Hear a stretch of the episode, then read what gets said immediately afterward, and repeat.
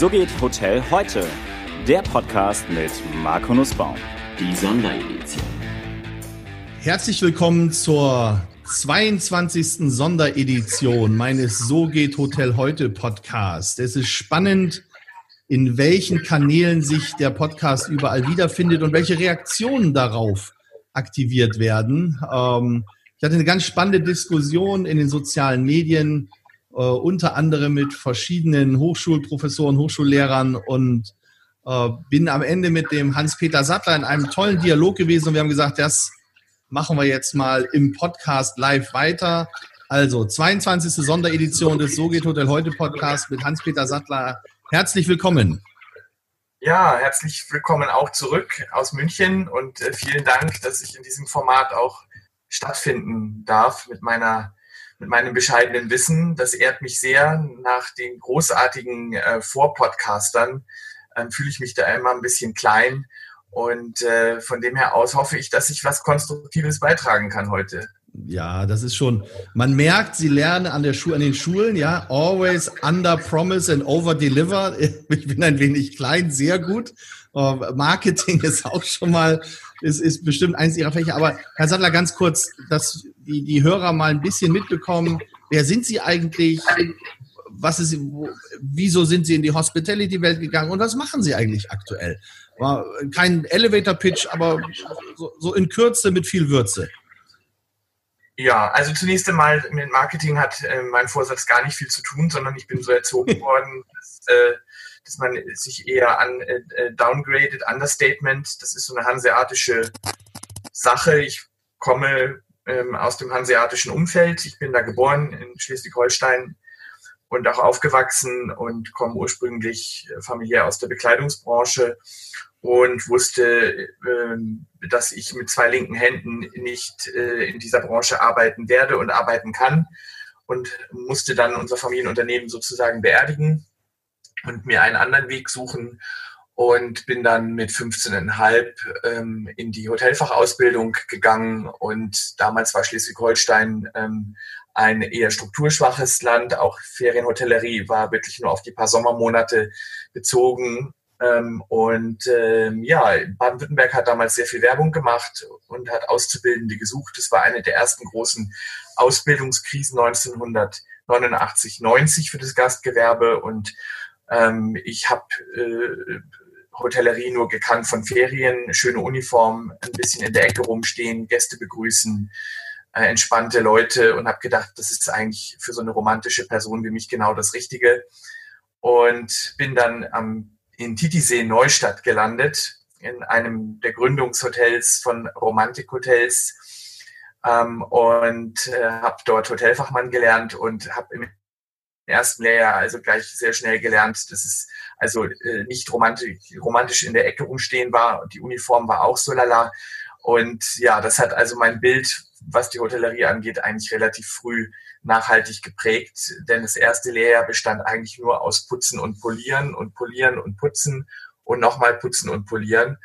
Und das war schon eine, eine, harte Zeit, auch der kulturelle Anpassungsprozess an die, äh, ja, an die badische und an die alemannische Kultur. Ähm, das war schon nicht ganz ohne. Und dann in der Vollpubertät ähm, da gab es schon viel Reibung und ich hatte aber einen sehr guten Chef, ähm, der immer gesagt hat, ich glaube an dich und das wird schon und so weiter und so fort.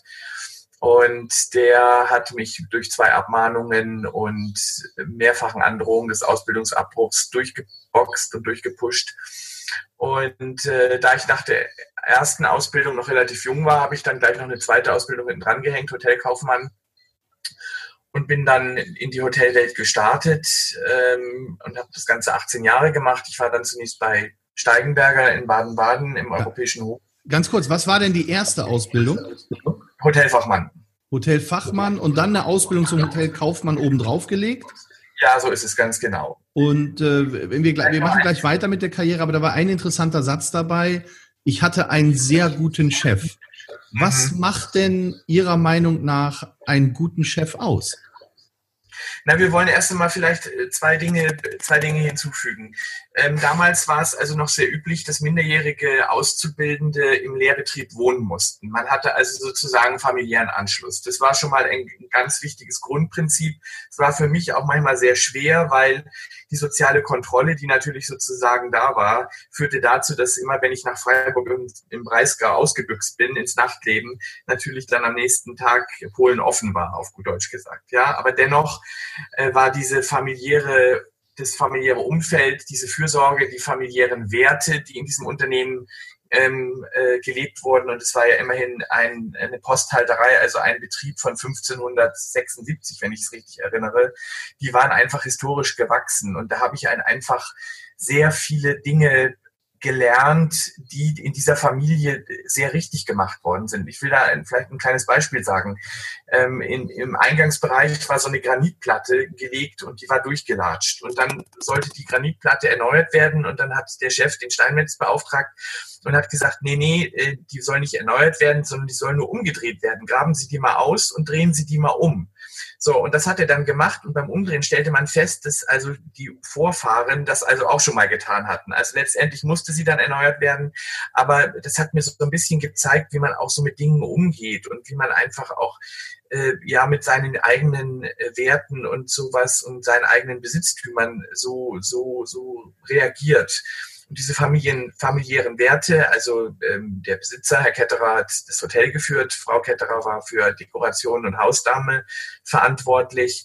Ähm, dieses Prinzip habe ich als sehr, sehr positiv empfunden, weil letztendlich für jeden Mitarbeiter eine Ansprechperson war, sowohl ähm, äh, für die Jungs und wie für die Mädels. Wobei ich sagen muss, die Mädels hatten es damals sehr schwer. Es war so die Zeit der ersten ja, äh, die erste Welle von ostdeutschen Auszubildenden, denn im Westen wollte niemand mehr Gastronomie machen und im Osten gab es ganz viele. Und leider, muss ich sagen, wurden die auch nicht immer sehr gut behandelt im Westen. Also die waren sozusagen fast wie die armen Verwandten von drüben. Und äh, ich kann mich da erinnern, dass die Mädchen immer die Blusen von der Chefin bügeln mussten und immer geheult haben, weil die hatte immer so Rüschenblusen an und die hat, haben immer Schelte bekommen, weil sie mit diesen westdeutschen Stoffen nicht umgehen konnten. Die kannten von der, vom Osten her nicht diese Materialien und das gab immer ein Riesendrama. Und ja, und. Okay, da, okay, okay, aber jetzt, da sind ja ein paar Sachen dabei, die ja. auch sehr spannend sind. Also die Granitplatte wurde umgedreht und man hat gemerkt, die Vorfahren haben es auch schon gemacht. Das ja, ist, genau. Haben wir ja heute auch mit den Matratzen in den Zimmern. Die werden ja auch umgedreht, hoffentlich um die Lebensdauer zu verlängern. Also something's never changed. So, dann haben wir einen Direktor gehabt, dessen Frau Dekoration macht. Haben wir ja heute auch in vielen Häusern noch, dass wir einen Direktor oder einen Geschäftsführer haben, dessen Frau dann Design macht. Das heißt heute Design und nicht mehr Dekoration, ist aber im Grunde identisch. So, und jetzt müssen die Azubis werden genötigt, die Aufgaben der Chefin oder des Chefsmann und die Blusen zu bügeln. Also dann hat sich ja in der Hotellerie im Grunde die letzten 20, 30 Jahre nicht viel geändert. Ich habe gestern ein interessantes Buch gelesen und da geht es, ähm, das sagt vielleicht vieles aus. Ein Buch, das Ende der 1980er Jahre, Anfang der 1990er äh, Jahre geschrieben worden ist und das heißt, ähm, ist nicht mehr verkaufen, sondern Clienting steht im Mittelpunkt. Und da steht so ein ganz spannender Satz drin. Da steht drin, das hat ähm, ein Herr Geffroy geschrieben, ähm, da steht drin, dass in den 90er Jahren, Anfang der 90er Jahre, die Unternehmen ähm, alle mit Corporate Identity die Familienwerte äh, der, des Mittelstandes nach ahmen würden und nachgeahmt haben. Und ich glaube, wenn wir uns das jetzt mal so überlegen, dass wir heute auch über Beziehungsmanagement sprechen und dieses Buch in den 90er Jahren erschienen ist, dann würde ich Ihnen zum Teil recht geben, zum Teil äh, aber auch nicht, denn letztendlich ist es so, dass die damaligen Azubis aufgrund der gesellschaftlichen Situation weniger widersprochen haben und äh, weniger ähm, in, in Opposition gegangen sind. Das ist heute Gott sei Dank ein bisschen besser geworden, äh, was das angeht. Ähm, wenn ich jetzt aber, sage ich jetzt mal so, die Kontrollen durch die Kammern mir überlege, würde ich sagen, es ist vielleicht sogar noch ein bisschen schlechter geworden. Ja gut, der, den Edgar Geffroy kenne ich ganz gut, mit dem saß ich äh, in zwei, drei ähm, ja, Workshops mal zusammen im Rahmen der German Speaker Association. Der ist ja sehr erfolgreich und dieses Buch Online Clienting äh, mit, mit Online Clienting zu mehr Verkaufserfolg, der ist ja sehr, sehr stark auch auf Kundenthemen äh, ausgerichtet. Das ist ja irgendwie ein Buch aus 2011. Das das ist ein schönes Buch. Und es ist ja ganz normal, dass ich sage, wenn ich Clienting mache, dass ich den Kunden in den Mittelpunkt der Unternehmensstrategie setze. Und äh, das ist ja auch eine Entwicklung, die wir zum Beispiel im Hotel-Sales, im Hotelverkauf haben, wo ich sage, ich bin nicht mehr Verkäufer, sondern ich gehe hin zum Einkaufsberater. So, jetzt schaue ich mir aber an und sage, alle wissen irgendwie, dass der Kunde in den Mittelpunkt der Unternehmensstrategie gehört, aber es ist für viele eine leere Worthülse. Wer es richtig gut macht, ist am Ende des Tages Amazon. Also auch wenn viele den Konzern mittlerweile nicht mehr leiden können, sagen ja alle, die, die, der Kundensupport ist outstanding. Das ist super. So, warum kriegen wir diese Kundenorientierung nicht hin? Wir haben so viele digitale Möglichkeiten wie nie zuvor und ich habe das Gefühl, der individuelle Service wird immer schlechter. Also äh, zunächst einmal äh, zwei Dinge. Also äh, das Buch, ähm, was Sie jetzt nennen, ähm, Online-Clienting, das kenne ich nicht, sondern ich lese die, die erste Variante, also die äh, 1990, 91 erschienen ist. Oh, so da, richtig weit zurück. Also siehst du, der Geffroy, der macht immer, der verpackt immer alles wieder neu, wärmt das ein bisschen auf und verkauft es dann neu. Der ist gut. Absolut. Ähm, und, äh, und also ich zunächst einmal habe ich vielleicht, um einen aktuelleren Artikel auch noch hinzuzufügen, ist, äh, ich habe vor zwei Wochen einen sehr interessanten Artikel dazu gelesen, äh, der beschäftigt sich mit diesem Thema, warum wir eigentlich im Gastgewerbe immer noch Gast sagen und nicht Kunde.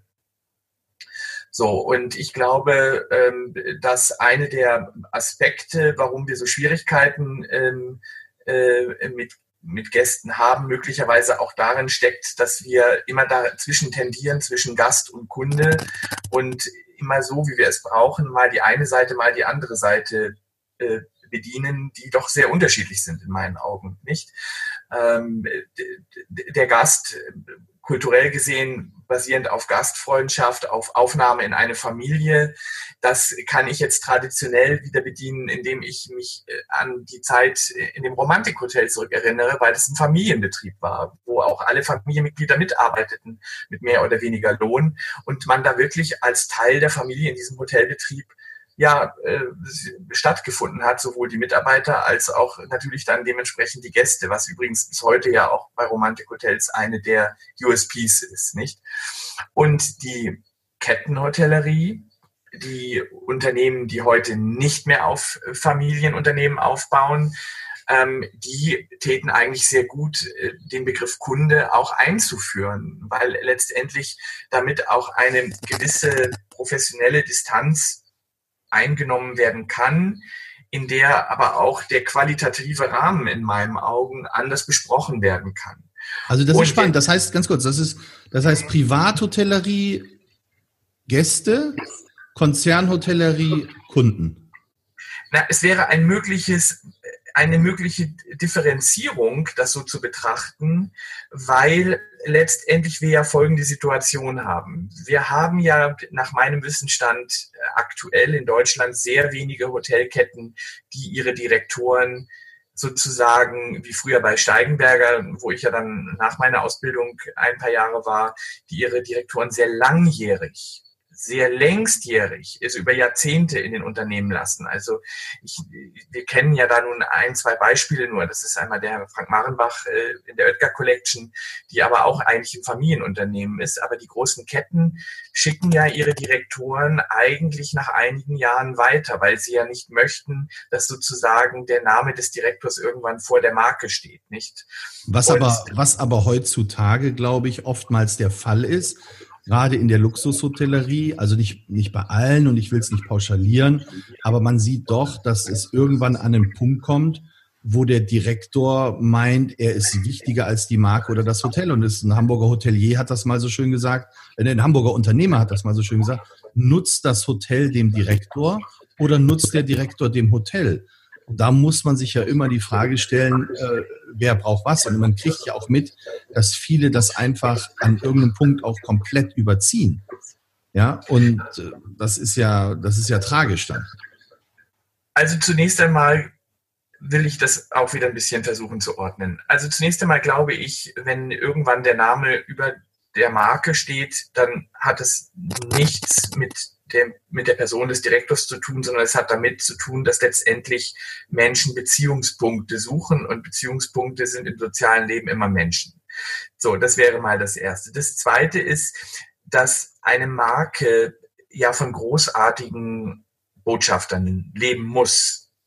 Und ich habe, das ist ganz lustig, dass wir jetzt auf diesen Punkt kommen. Ich habe ähm, da einer, ich kann da nur einen meiner Vorbilder der jüngeren Zeit äh, nennen, äh, der ein großes Hotel auf der Maximilianstraße in München äh, geführt hat bis zu seinem unfreiwilligen Abgang, der es also geschafft hat, über seine Persönlichkeit das Hotel in den Lifestyle-Bereich zu positionieren und das Hotel in Schwung zu bringen mit dem Lifestyle-Bereich und wo die Marke dann immer nervöser wurde. Und ähm, ich glaube, äh, ich saß da mal mit diesem Direktor in einem netten Gespräch und brachte ihm von dieser gleichen Hotelmarke ein, ein, ein Büchlein mit aus den 70er Jahren. Ich sammle also Hotelliteratur privat. Und in diesem Hotelbüchlein, ähm, eine Jubiläumsschrift, da standen nur die Mitarbeiter im Mittelpunkt. Und das sind immer so Trends, die wir auch in der Branche haben. Also, dass wir einmal personalisieren, dann tritt wieder die Marke ganz nach vorne. Dann personalisieren wir wieder, dann geht wieder die Marke nach vorne. Das sind immer so Wellenbewegungen. Und am Ende des Tages sollte man doch immer true to yourself, be true to yourself. Und wir sind People's Business. Und warum sollte man das auch nicht zulassen? Also ich ich, ich, ich habe jetzt nicht das Gefühl, dass Frank Marenbach und die Oetker Collection als Gegenbeispiel sich geschadet haben, indem beide Namen wie selbstverständlich nebeneinander standen. Denn letztendlich ist die Besitzerfamilie ja diejenige, die ja souverän im Hintergrund das Wohlwollen betrachtet und letztendlich ja nur hoffen kann, dass so eine Persönlichkeit immer wieder gesagt, ich bin groß geworden durch eure Möglichkeit, dass ich das tun darf. Ja, also das ist doch nur, das ist doch eine, eine ganz andere Betrachtungsweise.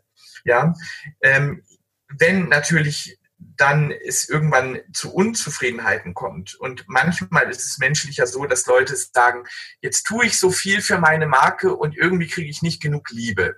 Und ab dem Moment kann es dann natürlich schwierig und missbräuchlich werden. Auch solche Beispiele habe ich noch und nöcher erlebt dass Leute dann abdriften und dann das denken, was sie zu, was ihnen gehört, dann im Hotel am Abend an der Bar vertrinken oder in Häuserrenovierungen von Privatgrundstücken abzweigen oder, oder, oder. Ich denke, da gibt es ja genug Beispiele, die auch bekannt sind.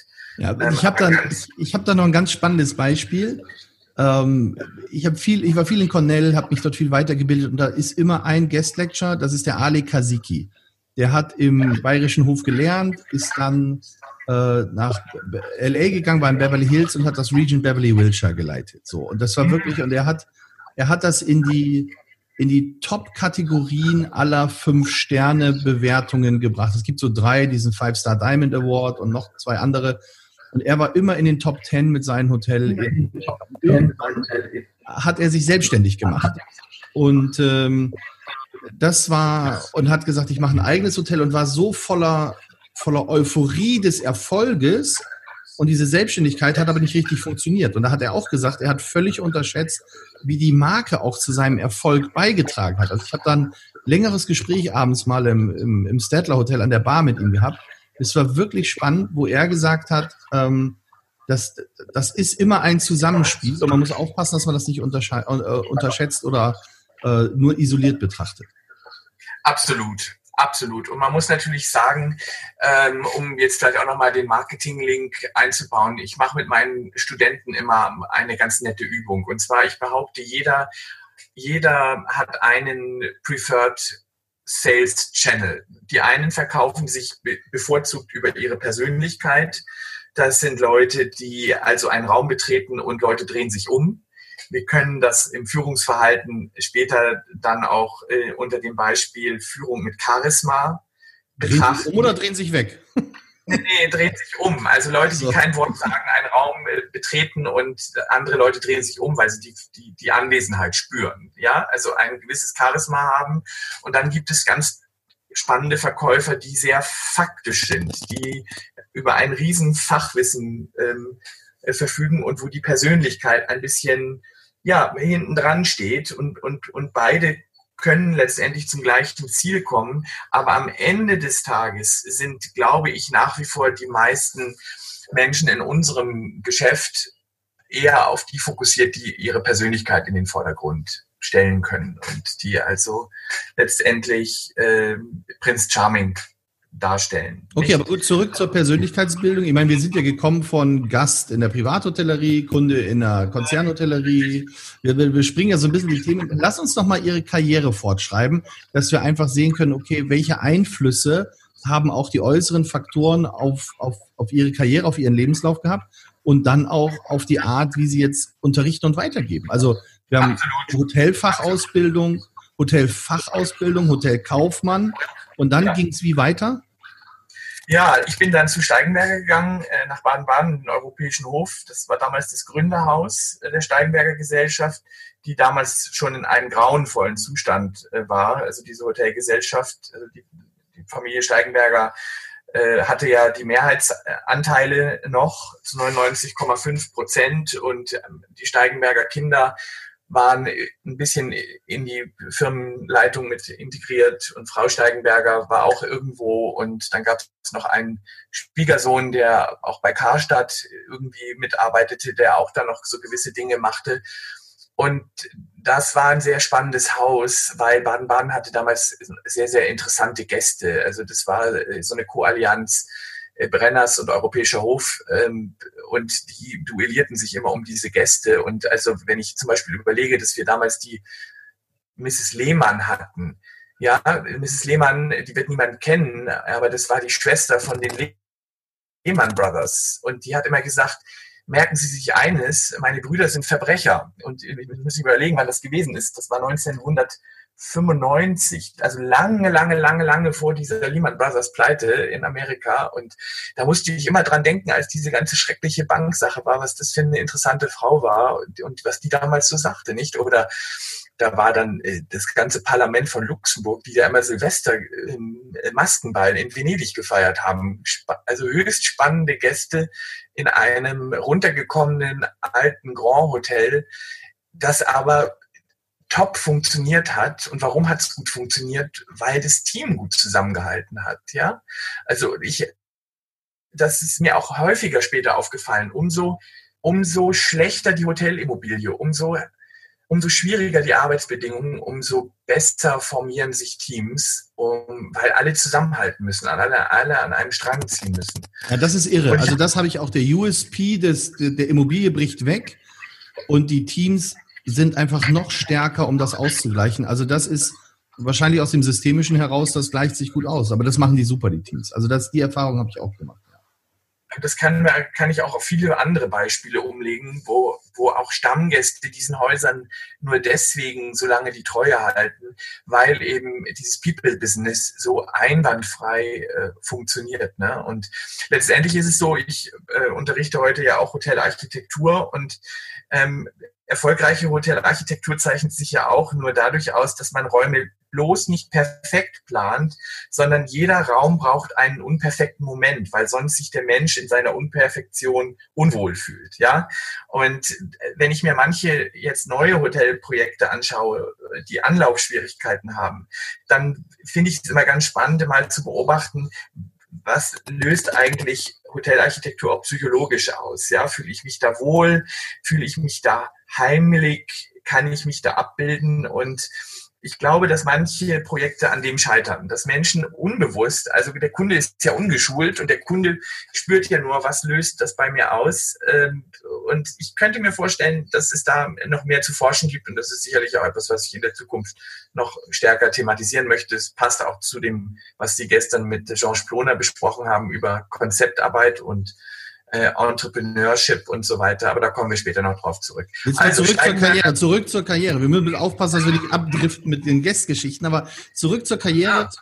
Steigen Also Steigenberger, und dann? Steigenberger und dann äh, nach Steigenberger bin ich dann sehr schnell in die Schweiz gegangen, äh, zunächst ins Palace Luzern, ähm, ein Leading Hotel äh, of the World damals, ähm, das jetzt in ein Mandarin Oriental gerade umfunktioniert wird.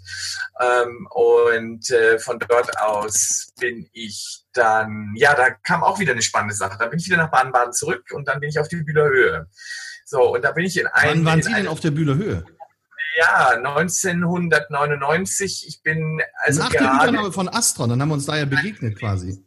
Mit Astron. Also Astron war gerade sozusagen, hatte gerade übernommen. Genau, am 31.12. war nachts die Übernahme, das weiß ich noch. Da war ich dabei. Ja, und, schlich, und schlich durch die, durch die Gänge und das Rosenhaus und äh, die Mitarbeiter waren also alle vollkommen desillusioniert, also von, von Grundig Mäzenatentum jetzt in die harte Konzernwelt. Und äh, dieses Fremdeln zwischen Astron und den Mitarbeitern und umgedreht, das, das zog sich ja durch. Also da war aber doch der Georg Raphael, haben wir, den haben wir doch noch dazwischen geschaltet, um so ein bisschen Grand Hotellerie da reinzubringen. Ja, den habe ich nicht mehr erlebt. Ich habe dann mit Schumacher gearbeitet. Äh, ah, ein okay. ganz wunderbarer Schweizer Direktor. Äh, äh der Reto. Der, der Reto Red Schumacher. Schöne Grüße an dieser Stelle an Reto Schumacher. Ich hoffe, er hört den Podcast. Lieber Kollege. Also es war ein, ein fantastischer äh, Typ. Äh, von dem bleibt mir ein Satz, in, ein Spruch in Erinnerung. Ich check es nimmer, hat er gesagt. Also das war, das hat auch so, glaube ich, so diese, diese, diese Bühlerhöhe äh, Zeit kann man sie so mit diesem Zitat ganz gut beschreiben. Also was ich da äh, erlebt habe, für also großartige Kollegen, Klaus Erfurt war der Küchenchef im Imperial damals, heute ja auch hochdotiert im, im, im Saarland und Nathalie Lump, äh, äh, Sommeliere, die Frau, damalige Frau vom Klaus Lump, äh, Drei-Sterne-Koch im Barreis. Ähm, und aber was da also so los war und was in diesem Haus offensichtlich auch in dieser Grundigzeit an Missbrauch getrieben war, ohne Kontrolle, ohne, äh, also das war schrecklich. Jetzt wissen Sie, warum man Astron damals reingegeben hat, weil wir hatten schon die Zahlen und alles im Griff, du. Ja, wobei man muss sagen, das war eine Hotelimmobilie, die also niemals wirtschaftlich geführt hätte werden können. Und äh, das ist mir jetzt nochmal deutlich geworden vor zwei Jahren. Wir haben dort also auf der Büllerhöhe eine Reunion gemacht, wo die kasachischen äh, Besitzer dieses Hotel nur für uns einen Tag geöffnet haben und wir also durch dieses Geisterhotel äh, laufen konnten, das also in einem in einem Zustand ist, äh, dass man könnte morgen aufsperren eigentlich. Natürlich mit Retro-Schick, aber es ist alles in Funktion. Also ich weiß auch nicht, was diese Besitzer dort oben treiben. Selbst im Pool war noch Wasser und es roch nicht modrig. Äh, und es ist eine Schande, dass solche Kulturgüter einfach so verkommen. Aber es ist letztendlich so, ähm, man kann solche Häuser einfach ohne Mäzenaten nicht führen. Warum, warum nicht? Warum kann ich so ein Haus in Deutschland nicht wirtschaftlich erfolgreich betreiben? weil die Illusion der Großzügigkeit ab einem gewissen Punkt einfach verloren geht. Und wenn Sie, wenn Sie überlegen, als Kenner des Hauses, die, die relativen Distanzen, der Schlossanlage ähm, die Großzügigkeit Vergleichs, von Vergleichsbauten in anderen Ländern ähm, äh, und das internationale Klientel, die letztendlich Erfahrungen aus anderen Ländern, sei es aus Monte Carlo, sei es ähm, aus Asien, sei es aus äh, afrikanischen Destinationen oder Indien, keine Ahnung, mitbringen, dann ist es immer so, dass wir in Deutschland einfach durch unsere Personalsituation, Lohnsituation ein und einfach durch die extreme Übernahme amerikanischer Wirkungsprinzipien einfach äh, eine ganz klare Arbeitseffektivität äh, installiert haben, die einfach es nicht erlaubt, dass einfach in Räumen Mitarbeiter rumstehen und auf Gäste warten, sondern jeder ist, muss irgendwas tun, jeder muss irgendwo arbeiten und aber das, ich, aber das, Herr Sattler, das sehe ich ein bisschen anders. Also wir haben ja gesagt, wir wollen ein bisschen kontrovers auch diskutieren oder äh, sprechen. Ich glaube, die, die deutsche Hotellerie hat zwei grundsätzliche Probleme. A, es wird immer zuerst auf die Bottomline geguckt. Alle können die Bottomline managen, können gucken, wie kann ich meine Kosten noch weiter in den Griff bekommen. Und das Zweite ist, keiner macht sich Umsatz, äh, keiner macht sich Gedanken darüber, wie kann ich mehr Umsatz machen. Das heißt, wie bin ich in der Lage, mehr Umsatz zu machen, weil wir einfach diese wahnsinnige, diesen wahnsinnigen Preisdruck haben, den wir nicht durchsetzen können. Jetzt machen wir, Achtung, ganz kurz vor Pause. Können wir mal Folgendes machen? Wenn ich spreche, können Sie bei sich mal stumm schalten, bitte? Äh, das kann ich machen. Machen Sie mal eben bitte. So, haben Sie jetzt stumm geschaltet? Jetzt. Okay. Perfekt. Und Sie müssten dann, wenn Sie sprechen, halt die Stummschaltung aufheben, weil irgendwie habe ich so eine Rückkopplung bei Ihnen drinne. Und äh, das ist das ist von der Aufnahme her sauberer, wenn Sie stumm schalten, wenn ich spreche. Kriegen wir das irgendwie hin gemeinsam? Ja, ne? Hm? Jetzt müsste ich mal irgendwie aufheben wieder. Herr Sattler? Ja. Okay, alles klar. Also wenn, wenn Sie sprechen, Sie müssen so ein bisschen die Finger an der Stummschalttaste haben jetzt dann. Habe ich, ja, ja. Okay, ja, alles klar. Das heißt, ich mache jetzt fünf Also- Sekunden Pause, dann mache ich nochmal weiter und dann sind Sie wieder dran, okay? So, also wir haben in meinen Augen ja dieses massive Problem, dass wir die Durchschnittsraten nicht hinbekommen. Ich erinnere mich an eine, eine sehr spannende Geschichte, die ich hatte mit dem Fred Hörst, dem damaligen Manager vom Hyatt in Berlin und Europachef von Hyatt, äh, glaube ich, war er dann, der sagte, er hatte in seinem, in seinem Schweizer Deutsch, der sagte, Marco, ich habe einen Anruf gehabt von einem guten Stammkunden, der wollte ein Zimmer in Berlin buchen, ich sollte ihm helfen und da war nichts mehr frei. Ich habe dann da angerufen, ein Zimmer in der Champs-Élysées äh, für 800 Euro. Habe ich ihn angerufen, hat er gesagt, ja, das können wir machen, super. Und im gleichen Atemzug, also so war die Geschichte, und im gleichen Atemzug hat er dann mit ihm sich nochmal über die 180 Euro Firmenrate, vielleicht waren es 170 oder 190, in Berlin aufgeregt. Das heißt, wir haben ja in Deutschland irgendwie das Problem, dass die Akzeptanz der hohen Raten nicht durchsetzbar ist. Ich glaube, eine Bühler Höhe mit, was hat sie, 90 Zimmern gehabt, hätte viel, viel höhere Raten fahren müssen. Und auch die Luxushotellerie in Deutschland muss viel, viel höhere Raten fahren. Wir kriegen es aber nicht hin. Wodurch kommt das? Ist das durch dieses ganze Thema Geiz ist geil, dass die Gäste oder Kunden überhaupt keine Wertschätzung mehr haben für die Dienstleistung? Herr Sattler? Alles klar. Also jetzt sind wir ein bisschen gesprungen. Also vorher hatten wir das Thema äh, so äh, Bottomline und, und, und, und diese ganzen Sachen. Also zunächst einmal wollten wir mal sagen, dass Luxus braucht einen Personalschlüssel. So. Und Luxus ist in meinen Augen brutal, weil Luxus selbstverständlich ist. Und selbstverständlich heißt zunächst einmal aus Sicht der Kunden, die das buchen sollen. Sobald ein Kunde in einem Luxushotel anfängt zu diskutieren, ist Luxus nicht mehr selbstverständlich. Das bedeutet im Umkehrschluss aber auch, dass es für die Mitarbeiter auch selbstverständlich sein muss, also die Erbringung dieses Luxuses. Und da gibt es im Englischen so ein ganz schönes Wort und das heißt effortless. Und wenn Luxus in der Erbringung nicht effortless ist, dann ist es auch kein Luxushotel. So, das ist mal so jetzt immer das Grundkonstrukt. Jetzt kommen wir mal zu dieser Ratengeschichte. Also zunächst einmal, ähm, es gibt da einen ganz interessanten wissenschaftlichen Ansatz, ein, äh, der um 1900 äh, erstellt worden ist. Das ist der sogenannte Thorstein-Veblen-Effekt. Und der Thorstein-Veblen-Effekt bezieht sich auf Luxusgüter und der besagt, dass ähm, ein eine gewisse Klientel nur auf Produkte reagiert, wenn sie auch einen gewissen Preis haben. Und damit ist aber nicht der Unterpreis, sondern der Oberpreis gemeint. Und dieses Phänomen kann man zum Beispiel sehr gut auch bei äh, russischen Gästen, mit denen ich auch immer sehr viel zu tun hatte, äh, erleben, die auf Sonderangebote häufig sehr irritiert reagieren und sagen, kann das stimmen, dass das so günstig ist. So, ich glaube, dass die Luxushotellerie einfach das Problem hat, dass sie sich nicht in der Lage sieht, sich selbstverständlich darzustellen. In manchen Häusern gelingt es besser. Ich kann da auch wiederum nur das Brenners Park Hotel jetzt in den Mittelpunkt rücken, auch das Mandarin Oriental mit doch deutlich sehr hohen Raten und auch einer sehr guten Belegung. Die Schwierigkeit dabei ist immer nur dann, dass wenn man die einen drin hat, kommen andere nicht.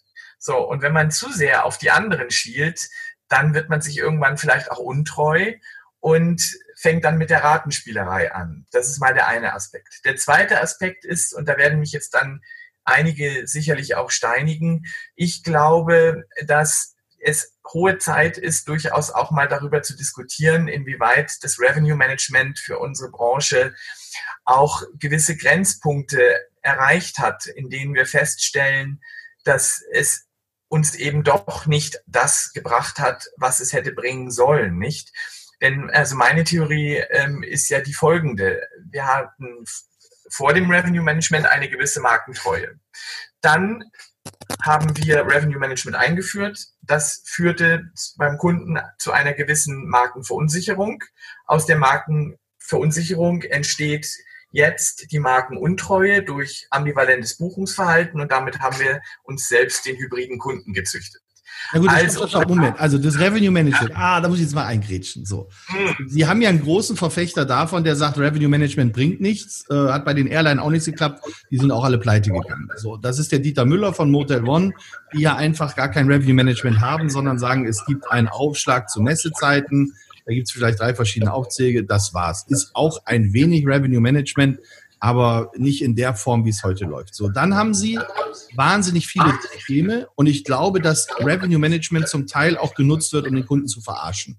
Also wenn ich sehe, dass zusätzliche Zimmerkategorien eingeführt werden, die das ganze Arbeiten komplexer machen, der Gast kapiert das gar nicht mehr, wenn, wenn, wenn dann diese Themen kommen, du hast im Grunde ist die Zimmerkategorie einheitlich und dann wird gesagt, ja, die obersten beiden Etagen sind aber teurer und dann legen wir dir da noch einen Bademantel rein und eine Tageszeitung und ein Begrüßungswasser.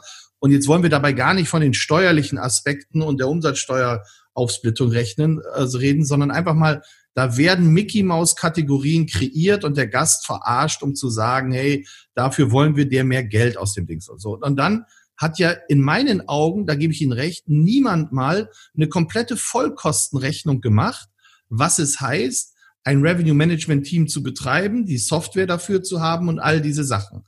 So, und dann muss man ja auch gucken, ein anderer Aspekt zum Thema Revenue Management. Ich kenne das noch, als HRS groß geworden ist. HRS waren ja die ersten, die Raten online gestellt haben.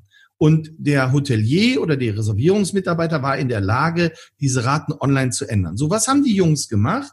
Die haben sich, das war wie bei Wargames, wie bei so einem Computerspiel vor einen Rechner gesetzt und haben gesagt, oh, mein der Kollege ist günstiger, also gehe ich auch fünf Mark nach unten. Und dann ist der andere wieder fünf Mark nach unten gegangen. Was war?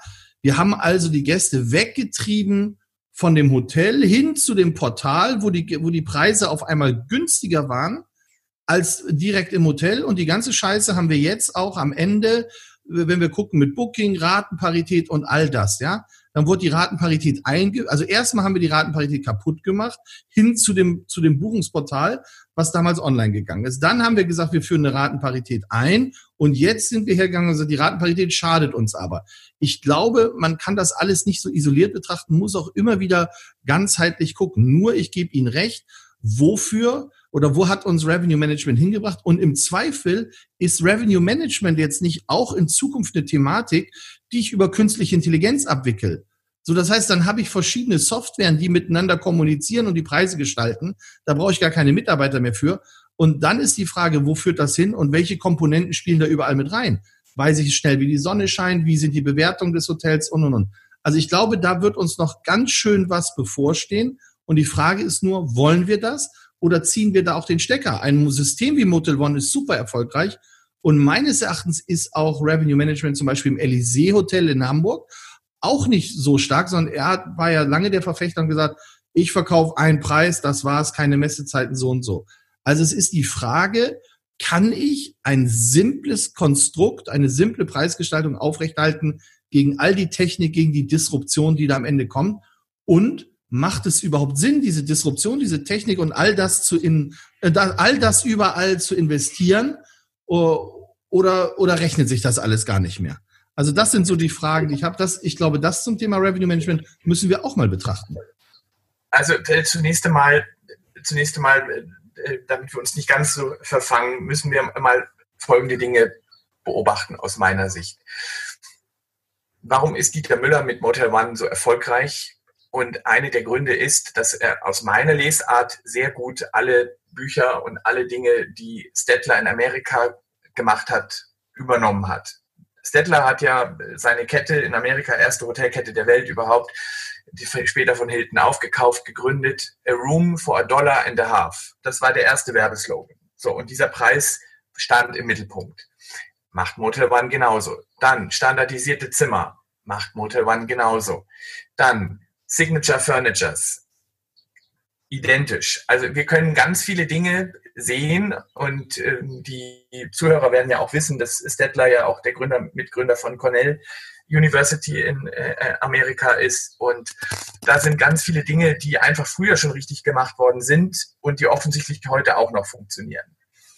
Interessanterweise schreiben ja ähm, die meisten Fachbücher. Dass Stadler hat nur, Stadler hat nur, sag ich mal, der hat, der hat ja relativ früh auch schon Exit gemacht zu Conrad, zu Conrad Hilton Hotels. Ne? Ich glaube. Nein, er wurde verkauft. Äh, äh, also Conrad Hilton hat, war der größte Einzeldeal der Hotelgeschichte, äh, weil die Stettler-Familie aufgrund des Versterbens da nicht mehr weitermachen wollte. Und Hilton wollte das Know-how und brauchte das Know-how, um auch also zu wachsen. Mitte der 50er Jahre irgendwann, ne? Ja, genau. War der größte Einzeldeal der Hotelgeschichte. Mit einer unvorstellbaren Summe hat Hilton also dieses ganze standardisierte Bettwäsche ähm, mit, mit eingenähten Rändern, wo das, der Mitarbeiter genau sehen konnte, wo ist der Einschub, der Hoteleinschub. Okay, also wir wollen jetzt nicht an den Nähten festhalten. Also zurück zum Motel One. Ja, ja, gut. Also so, weiter. Und jetzt ist ja die Geschichte die folgende. Letztendlich äh, aus meiner sehr bescheidenen Sicht im Umgang mit Booking und so weiter letztendlich haben wir die groß gemacht, weil wir sie brauchten für den internationalen Vertrieb. Und irgendwann, wenn Kinder groß werden, machen sie sich selbstständig und, und fangen an, vielleicht auch ein bisschen ungezogen zu werden. Und jetzt geht die Branche hin und schlägt immer auf die Hände der Kinder und sagt, nein, nein, nein, nein, nein. So, und ich glaube, solange wir als Einzelbetriebe nicht in der Lage sind, ähm, Homepages anzubieten, die multilingual sind, Voice-over-Systeme, dass der Kunde, also der in Indien lebt und kein Englisch spricht und kein Deutsch spricht, direkt auf unseren Homepages buchen kann, täten wir uns, glaube ich, besser, wenn wir hier also, sage ich jetzt mal, Friedensgespräche einläuten und einen konstruktiveren Umgang mit den Portalen äh, einführen, weil sie am strategisch längeren Hebel sitzen. Okay, aber jetzt zurück zum Revenue Management. Wir sind noch beim ja. Revenue Management. Ja, ja, ja, ja, aber das ist ja nun erst einmal äh, eine der entscheidenden Punkte in meinen Augen zu diesem Revenue Management.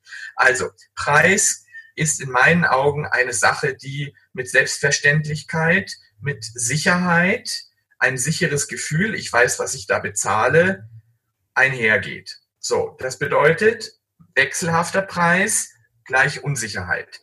Und ich mache mit meinen Schülern immer eine ganz einfache Sache. Ich sitze heute in der Hotelhalle, die total leer ist und bestelle eine Tasse Kaffee. Diese Tasse Kaffee kostet mich im Bayerischen Hof, ich glaube, 6,50. Ja? Morgen gehe ich wieder in den Bayerischen Hof. Die Hotelhalle ist bumsvoll und ich bestelle wieder eine Tasse Kaffee. Was kostet die Tasse Kaffee? Antwort, Herr Nussbaum. 6,50 Euro. 6,50 Euro, ganz genau. So. Aha, also, Gut, und damit ist eigentlich das Thema Revenue Management relativ gut erklärt. Nicht? So, und jetzt sehen wir folgende Dinge. Warum hat London andere Preise? Warum hat Paris andere Preise? Und da habe ich auch drüber geschrieben in einem Studienheft. Und zwar hatten wir während der nationalsozialistischen Zeit einen staatlichen Eingriff in die Preisentwicklung.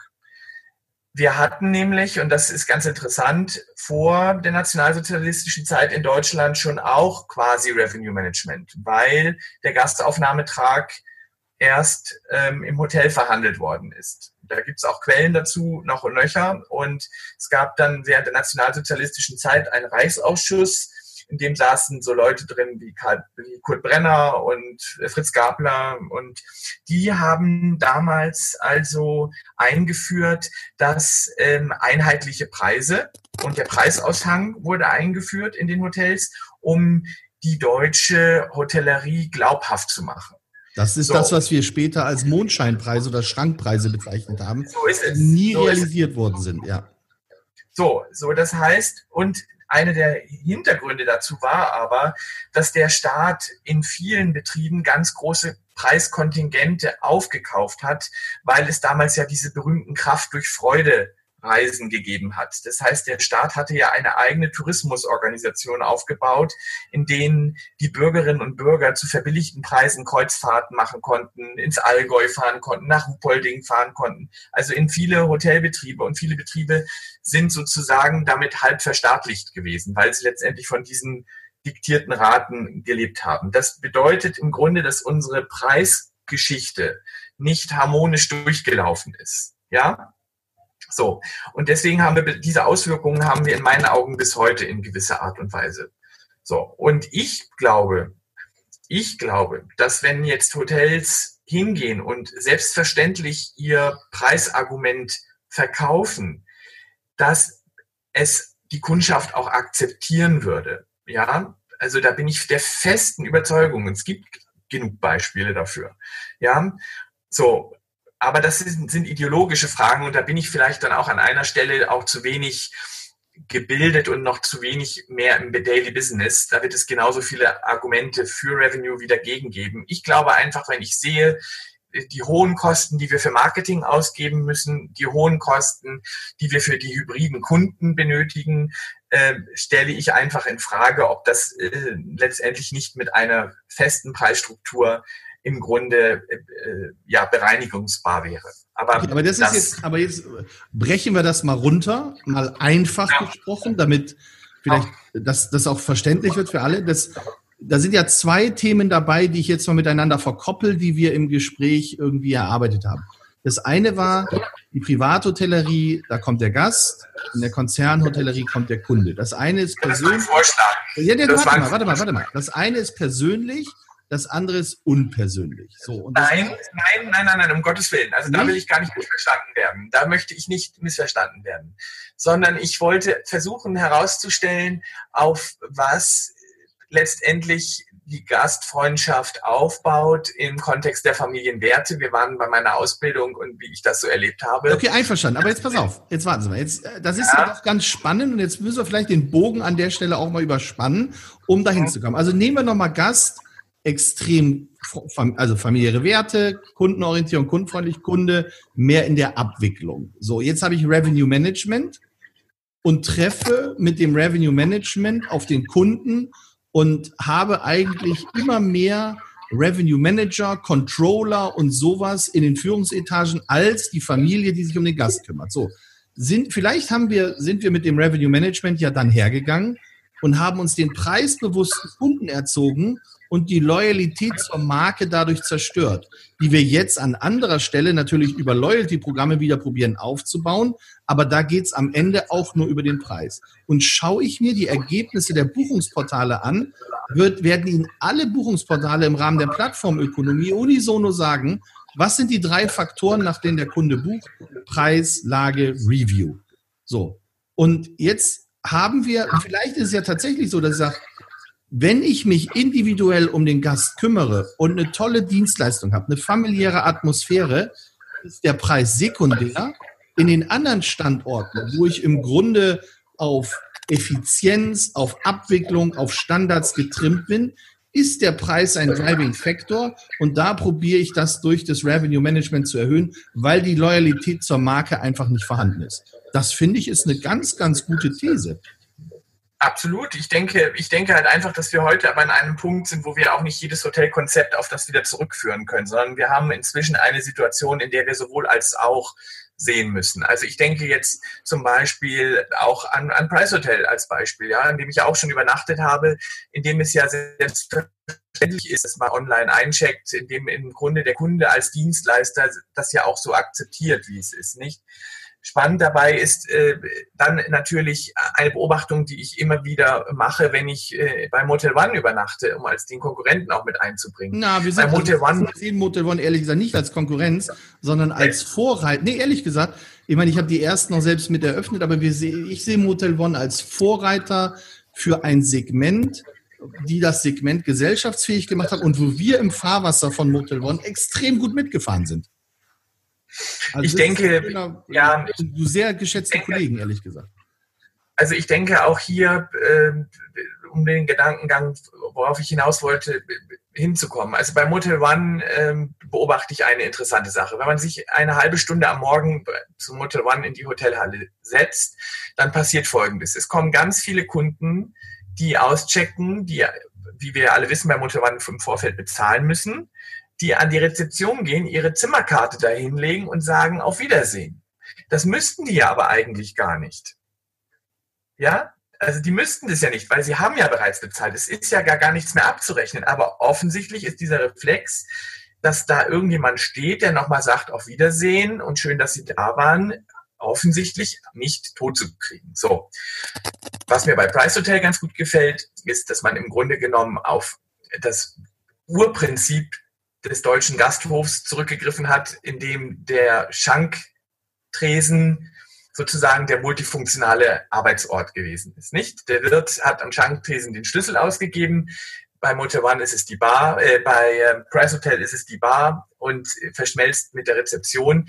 Und das passt auch zum Gespräch von gestern mit Georges Ploner, der auch gesagt hat, es gibt keine Innovation mehr in der Gastronomie, sondern es ist immer nur in ein neues Gewand eingebettet. Und das gefällt mir eigentlich sehr gut, weil es zeigt eigentlich, was wir für eine wandelbare Branche auch sind, nicht? Also das wollen wir mal in den, in den Mittelpunkt stellen. Ich glaube, ähm, um jetzt ein bisschen von dem Thema Revenue auch wieder äh, wegzukommen, weil letztendlich werden wir da keine Lösung finden. Ich glaube halt einfach, dass der Kunde anpassungsfähiger ist, wie wir uns das vorstellen und wir da gut täten, unsere Selbstverständlichkeit in der Branche besser verteidigen zu können. Okay, so, pass auf, dann sind wir jetzt aber bei einem Thema, wo ich hin wollte und was auch der Ursprung unseres Podcasts ist. Also ich, hm. fasse, ich, ich fasse mal zusammen und sage, okay, einfach mal ein bisschen ketzerisch. In der Privathotellerie habe ich mehr Kontakt, individuellen Service, Persönlichkeit mit dem Gast und das ist eine Riesenchance. Konzernhotellerie wird alles sehr gestreamlined, da habe ich Revenue Management, da da geht es im Vordergrund, dass ich meine Loyalty Programs habe, also dann habe ich die Plattformökonomie, all das. So, das wissen wir alles. Jeder sehnt sich aber danach, dass er wahrgenommen wird. Also jeder Gast und auch jeder Mitarbeiter am Ende des Tages. Und die Frage, die ich mir doch stelle, ist, wir haben immer noch eine fragmentierte Hotellerie in Deutschland, wo die Marken und Konzerne noch nicht so durchgedrungen sind, wo wir sehr, sehr starke Privathotels haben. Das geht aber zurück, weil wir irgendwann zwangsläufig in Nachfolgeregelungen kommen und weil wir uns mit den Dingen auseinandersetzen müssen. So, die, die Frage, die ich mir doch stelle, ist aber, die Privathotellerie hat in meinen Augen eine richtig, richtig gute Chance heute. Wenn ich ein paar Parameter richtig stelle, dann kann ich das gut managen. Dann sind die Argumente, mich einer Marke anzuschließen, in meinen Augen zweitrangig. So. Warum aber, warum aber, Herr Sattler, und jetzt sind wir beim Thema, weil ich damals gesagt habe, wir brauchen mehr Master als, äh, wir brauchen mehr Meister als Master. Warum haben wir so wenig Leute, die in unserer Branche sagen, ich gehe in die Selbstständigkeit, ich gründe mein eigenes Unternehmen, ich mache mein eigenes Hotel. Wieso kriegen wir das nicht hin? Und Sie sind Lehrer an der Hochschule, Sie haben diese ganzen Studenten vor sich. Warum wollen die alle in die Konzerne gehen? Und warum sind die Hochschulen nicht darauf ausgelegt, diese Karrieren zu fördern? Oh, also äh, zunächst einmal, zunächst einmal mag ich mich nicht so ganz gerne an unserem Bildungsbashing beteiligen, weil ich glaube, dass wir eine der großartigsten Bildungssysteme weltweit haben. Leider ist es so. Das Bildungsbashing. Es ging jetzt darum zu sagen, warum schaffen ja, wir es, die Leute in ja, die Selbstständigkeit zu bringen? Ja, ja, ich muss es, ich muss es jetzt ja aber wieder irgendwo versuchen einzuordnen in, in, in die verschiedenen Ausbildungssituationen, die da so entstehen, nicht? Also zunächst einmal haben wir unser eigentlich hervorragendes duales System, ja. Und ich habe es äh, schon mal gesagt und ich kann mich da nur wiederholen.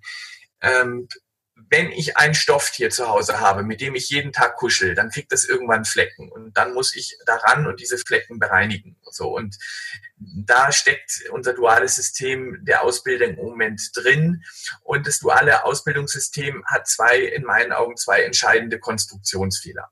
Und damit kommen wir dann auch dahin auf Ihre Frage.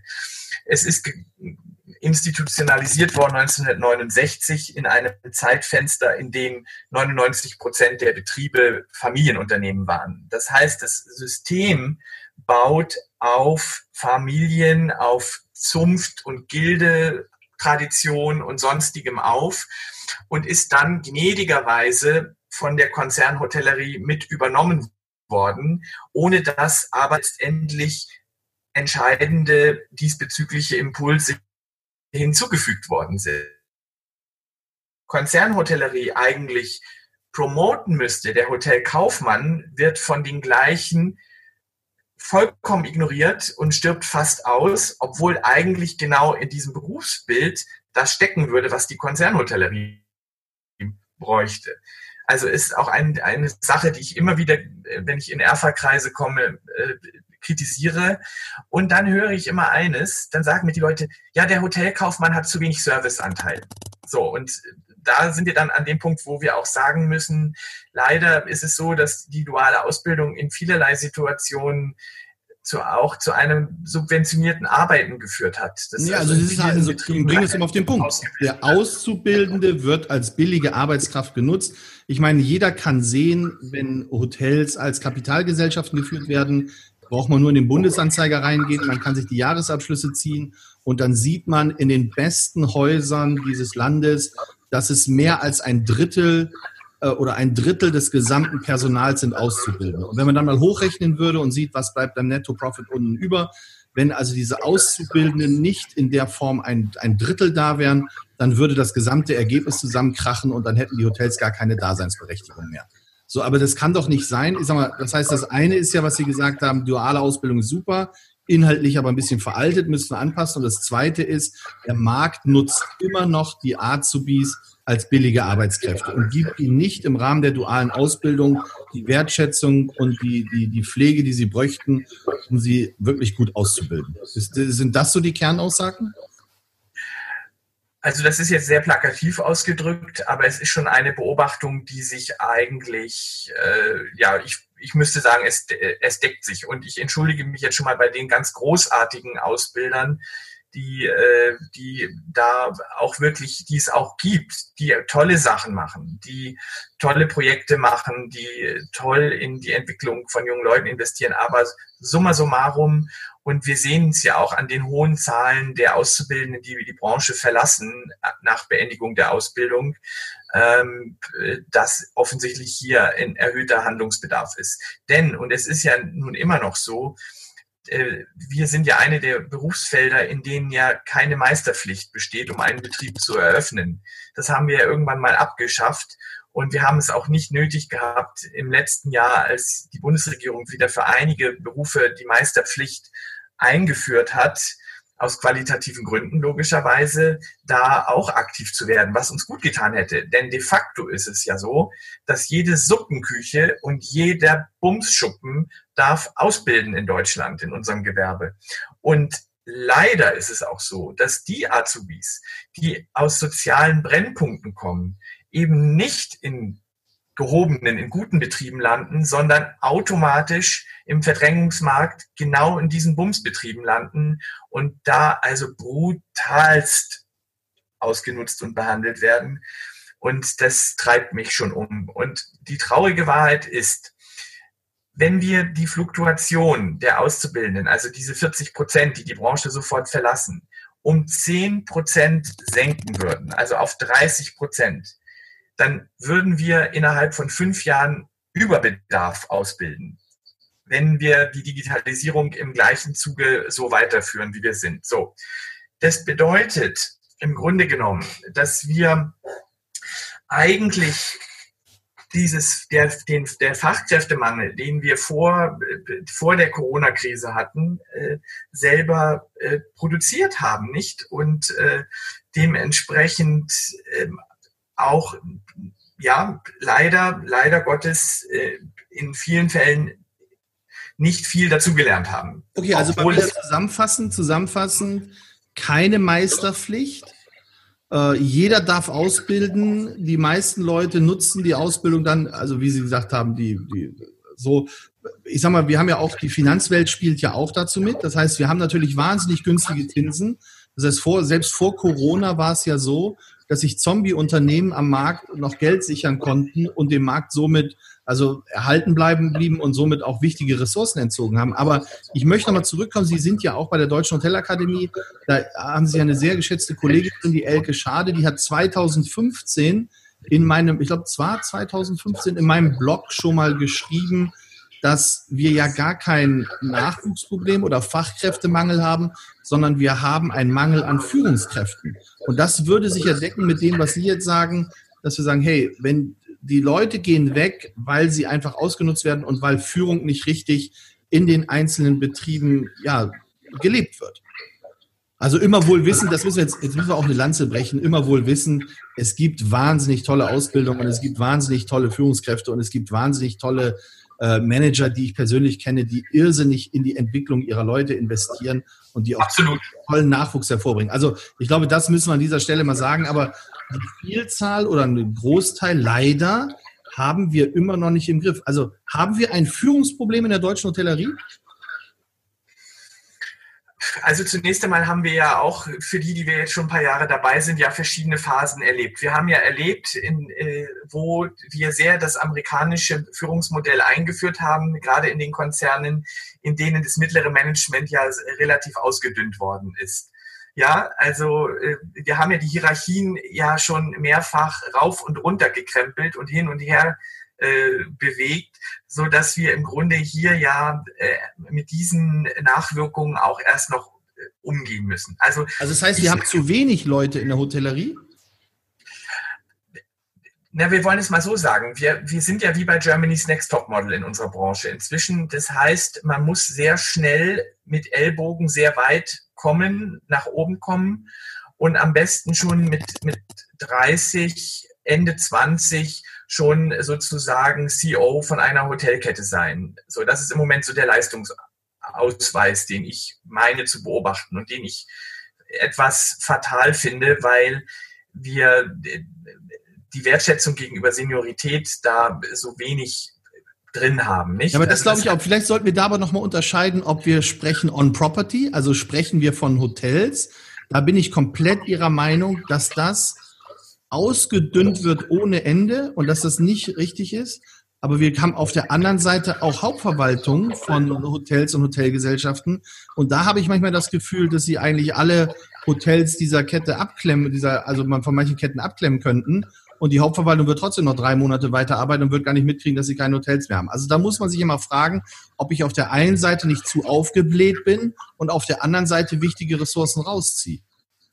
Naja, also ich glaube schon, dass wir ähm, sicherlich eines äh, beobachten können, äh, Konzernhotellerie und genauso wie also der Beamtenapparat führt ja immer zu einem gewissen Wasserkopfphänomen. Das heißt, die Pyramide, die eigentlich unten breit sein müsste, äh, bei der Dienstleistungserbringung ähm, ist nach unten spitz und nach oben hin sehr weit. Also ich brauche die Kontrolle für die Kontrolle der Kontrolle. Das ist so das, äh, was ich äh, durchaus häufig beobachte und auch häufig äh, anmerke. Das ist aber auch klar und dann kommt klar und dann kommen Effizienzmanager rein, die komplexitätsreduzierende Komplexitätserhaltungsmaßnahmen machen. So ist es. Ja, ganz genau. So und ähm, letztendlich genommen, also äh, ist es ja nun so, dass wir bei der Bottomline, das war, glaube ich, Ihr Wort vorhin, äh, wo wir schon mal abgedriftet sind, dann am Ende des Tages zu wenig Mitarbeiter haben und in der Verwaltung und in den äh, Teppichabteilungen äh, haben wir eine, einen Haufen an Mitarbeitern und äh, dass, dass das natürlich nicht zu einem guten Klima in einem Unternehmen führen kann, äh, das spricht, glaube ich, für sich selber. Aber jetzt einmal zur Führung. Ähm, meine liebe Kollegin Elke Schade setzt sich ja auch sehr ein für das Thema, ist Führung erlernbar? Und ähm, ich glaube, dass meine Haltung dazu ist, dass ähm, man Führungstechniken erlernen kann, aber eine Führungspersönlichkeit hat man oder hat man nicht. Wenn ich ein misstrauischer Typ bin, durch meine Geschichte, durch meine Herkunft, durch meine Erlebnisse, meine Erfahrungen, meine Schmerzen, äh, dann werde ich immer auch dieser misstrauische Typ bleiben. Und dann muss ich als Führungskraft gut tun, mir einen Stellvertreter zu suchen, der das ausgleichen kann, der also mich ergänzt und umgedreht, nicht? Und dennoch kann ich dann gewisse Führungstechniken dazu lernen. Einfach eine Sensibilität für eine Meetingkultur beispielsweise. Oder eine gewisse Systematisierung in meinem Führungsverhalten, äh, Terminfindungen für äh, Zielvereinbarungsgespräche, für Beurteilungsgespräche. Aber ich glaube, äh, eine Persönlichkeit kann man ganz schwer umdrehen. Also meine Großmutter, die ich sehr schätze, hat immer gesagt, man kann einem Schwein noch so viel Lippenstift aufmalen, es wird trotzdem keine Dame draus. Und ähm, ich die Sprüche glaube, sind, aber die Sprüche sind aber wahr. Also es ist ähnlich, ja, wie Opa gesagt hat, der gesagt aus dem Nachttopf machst du keinen Kochtopf, ja. Absolut. Und ich glaube aber dennoch, dass man zumindest dem Schwein das Gefühl geben kann, dass es sich wie eine Dame fühlen kann. So, ich glaube, und das ist so das, was ich denke, was man auch mit, mit Führungsbegleitung, mit Coaching. Was aber nicht authentisch ist und in der heutigen Zeit sehr schnell auffliegt. Na, ich weiß nicht. Ich habe jetzt wieder gerade im Manager-Magazin gelesen, dass äh, jeder gute Manager sich mindestens einen Coach leistet ähm, und, äh, und einen Berater oder Consultant leistet. Und äh, ich, ich mache das auch und ich stelle fest, dass in, in diesen Bereichen gerade äh, wenn man dann spazieren geht mit Hotelmanagern, äh, also wirklich spazieren geht, in die Natur geht, da ganz plötzlich ganz freie Gespräche zustande kommen, unbelastete Gespräche, die die führen können, weil sie eben wissen, dass sie nicht auf dem heißen Stuhl sitzen, also auf diesem Stuhl, der da jeden Tag abrufbar, abberufen, wo unten drunter steht, du wirst abberufen, äh, drunter steht, ja, und, und, und dieses dieses Entfesseln ähm, von, von Ängsten und Beklemmungen ist, glaube ich, ganz wichtig, um auch lange in dieser Branche äh, überlegen zu können. Und, und aber, das ist ja Grund, aber das ist ja grundsätzlich ein wichtiges Thema, dass ich sage, ähm, ich habe, habe Gespräche, habe Austausch, der losgelöst von, irgendeiner, von irgendeinem Leistungsbezug ist um mich persönlich auch weiterzuentwickeln. Ich glaube einfach, dass, dass die, die, die Kurzlebigkeit der Zeit oder der, der, die Kurzlebigkeit der Veränderungsprozesse heute so schnell vorantreibt, dass ich einfach nicht mehr alleine regeln kann. Also ich brauche Netzwerke, um mich in diesen Netzwerken, die eine gewisse Dynamik haben, auch zurechtfinden zu können. Und da finde ich es gut, wenn ich, also ich habe auch, ich habe ein wahnsinniges Umfeld, für das ich sehr, sehr, auf das ich sehr stolz und sehr dankbar bin, wo ich immer wieder reflektiere und wo immer wieder, wo ich diese Gespräche habe, um zu sagen, wie kann ich mich eigentlich persönlich weiterentwickeln in den unterschiedlichsten Bereichen. Nur, ich glaube, auch hier sind wir bei einem Punkt, wo ich sage, wen, wen stelle ich dafür an? Wenn ich jemanden habe, der in seinem Werkzeugkasten nur einen Hammer hat, für den sieht jedes Problem aus wie ein Nagel. So den kann ich dann als Führungskraft auch nicht gebrauchen. Und das, was Sie gesagt haben, finde ich extrem schön. Ich gehe mit dem in den Wald und Sie sind ja eigentlich weniger ein Berater, sondern mehr ein Begleiter und begleiten jemanden in seinem Prozess und seiner Entwicklung. Und das ist das, was eine heutige Führungskraft braucht. Frage stelle ich mir nur, lässt das jeder zu? Also ich glaube, also zunächst einmal, nee, ich würde schon sagen, dass ich auch ein Berater bin, weil letztendlich ist es so, dass es gewisse Fragen gibt, die nicht menschlich beantwortet werden können, sondern sie brauchen eine Fachexpertise. Das heißt, es, Menschen haben ja nicht nur persönliche Dinge und Anliegen, sondern es gibt ja durchaus auch manchmal fachliche Defizite, die dann zu solchen extremen Situationen führen können. Also ein typisches Beispiel, und deswegen bin ich auch so ein Verfechter von Weiterbildung und von sich weiterentwickeln im Sinne auch der Bildung, ist, dass ich häufig ganz deutlich feststelle, dass Führungskräfte 14, 15, 16 Stunden arbeiten und sich Inhalte innerhalb dieser Zeit erarbeiten, also Budgetierung zum Beispiel, so ein typisches Beispiel, die wenn man weiß und gelernt hat, wie es geht, deutlich schneller gehen. So, das ist jetzt mal ein Beispiel, an dem man sagen kann, es macht Sinn, sich weiterzubilden in unserer Branche. Ja, man kann gewisse Prozesse auch mit, mit viel Zeit lange durch Abschauen und Beobachten äh, sicherlich irgendwo erlernen, aber ab einem gewissen Punkt braucht es eben auch eine Fachexpertise. Da geht kein Weg dran vorbei. Also ich kann mich da entsinnen, ich hatte mal einen F&B-Direktor, der ein ganz netter Mann, ich, äh, der rief mich an und sagte, Herr Sattler, können Sie mir mal sagen, wird ein Budget brutto oder netto geschrieben?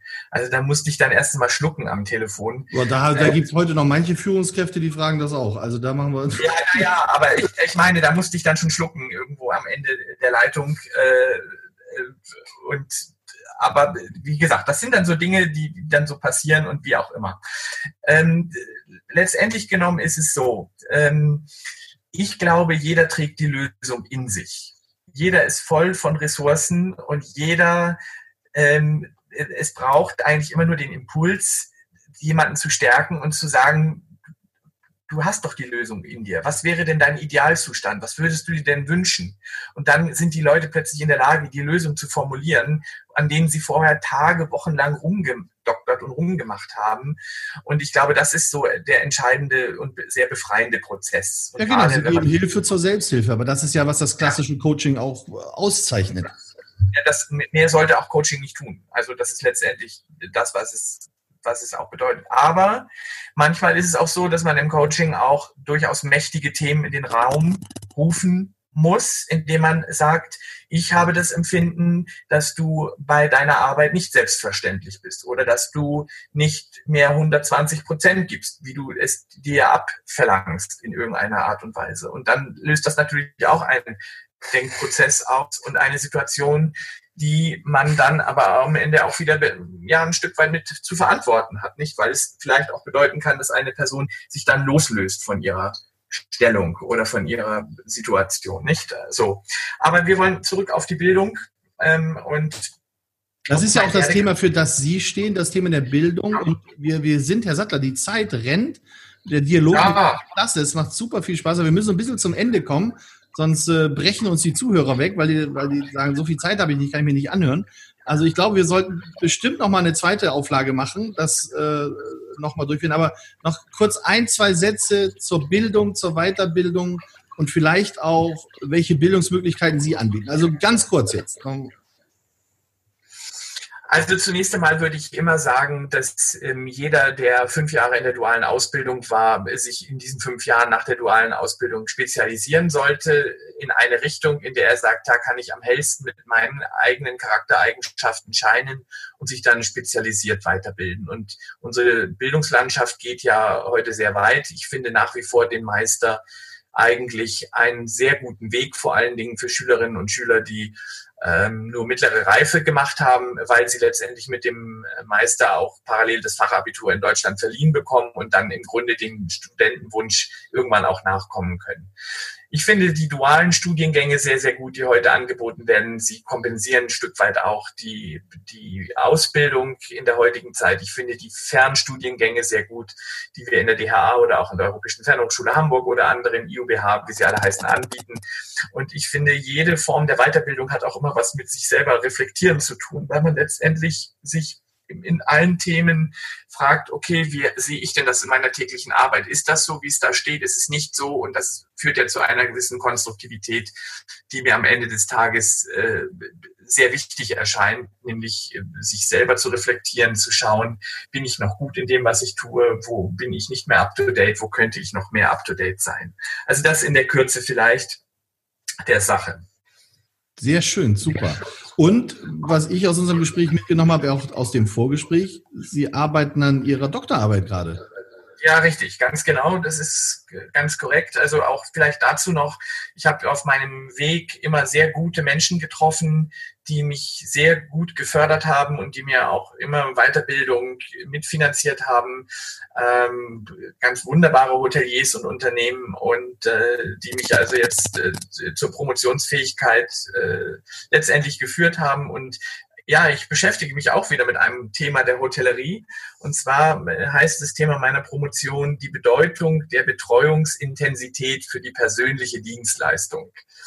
So, da geht es darum äh, zu sagen, dass das Thema Gästebetreuung sozusagen da das USP der Zukunft sein wird, ähm, wenn die Mitarbeiter durch die Digitalisierung losgelöst sind von Routinearbeiten und sich letztendlich der Gästediagnose also welche Art von Betreuung möchte mein Kunde, wie tief möchte mein Kunde betreut werden, zuwenden können und damit sozusagen auch einen Alternativentwurf ähm, anbieten, der sich ein bisschen gegen die Standardisierung äh, ausspricht, indem ja sozusagen wir heute stecken, indem wir ja in vielen Unternehmen den Mitarbeitern ganze Satz Satzkonstrukte vorgeben und im Grunde wir alles tun, gegen die Diagnosepflicht. Und damit wäre dann auch wieder ein Beitrag geschaffen für Ausbildung und Weiterbildung. Wir haben nämlich äh, eigentlich de facto bis heute keine Form der Ausbildung in Gästebetreuung. Wir haben keine Form der Ausbildung in Emotionsarbeit. Und damit befasst sich im Grunde meine Promotion. Ja. Sehr gut. Also die Individualisierung des Service, des Gästekontakts und das unterstützt natürlich Diagnose, auch. Die Diagnosefähigkeit der Mitarbeiter. Ich möchte ins Know-how investieren. Die Mitarbeiter, ah, okay. Die Mitarbeiter in der Hotellerie sollen lernen, diagnostisch arbeiten zu können. Wer ist mein Kunde? Welche Bedürfnisse hat er? Und wie tief sind diese Bedürfnisse? Alles Tools und Mechanismen, damit die Privathotellerie auch weiter erfolgreich sein wird. Und vielleicht schaffen wir es ja darüber hinaus auch ein wenig die Menschen, die bei Ihnen sind, in die Selbstständigkeit zu bekommen. Denn die Branche ist toll. Sie bietet klasse, das hat man jetzt an Ihrem Lebenslauf auch mal gesehen, wirklich tolle Karrieremöglichkeiten, tolle Herausforderungen und tolle Erlebnisse. Und äh, ja, ich bedanke mich für unser Gespräch. Die Zeit ist irrsinnig schnell vergangen. Wir sind, glaube ich, über eine Stunde irre. Und äh, vielen, vielen Dank, dass Sie die Zeit genommen haben. Liebe Grüße, hoffentlich auf bald und ich würde mich freuen, wenn wir uns dann auch persönlich bald mal treffen.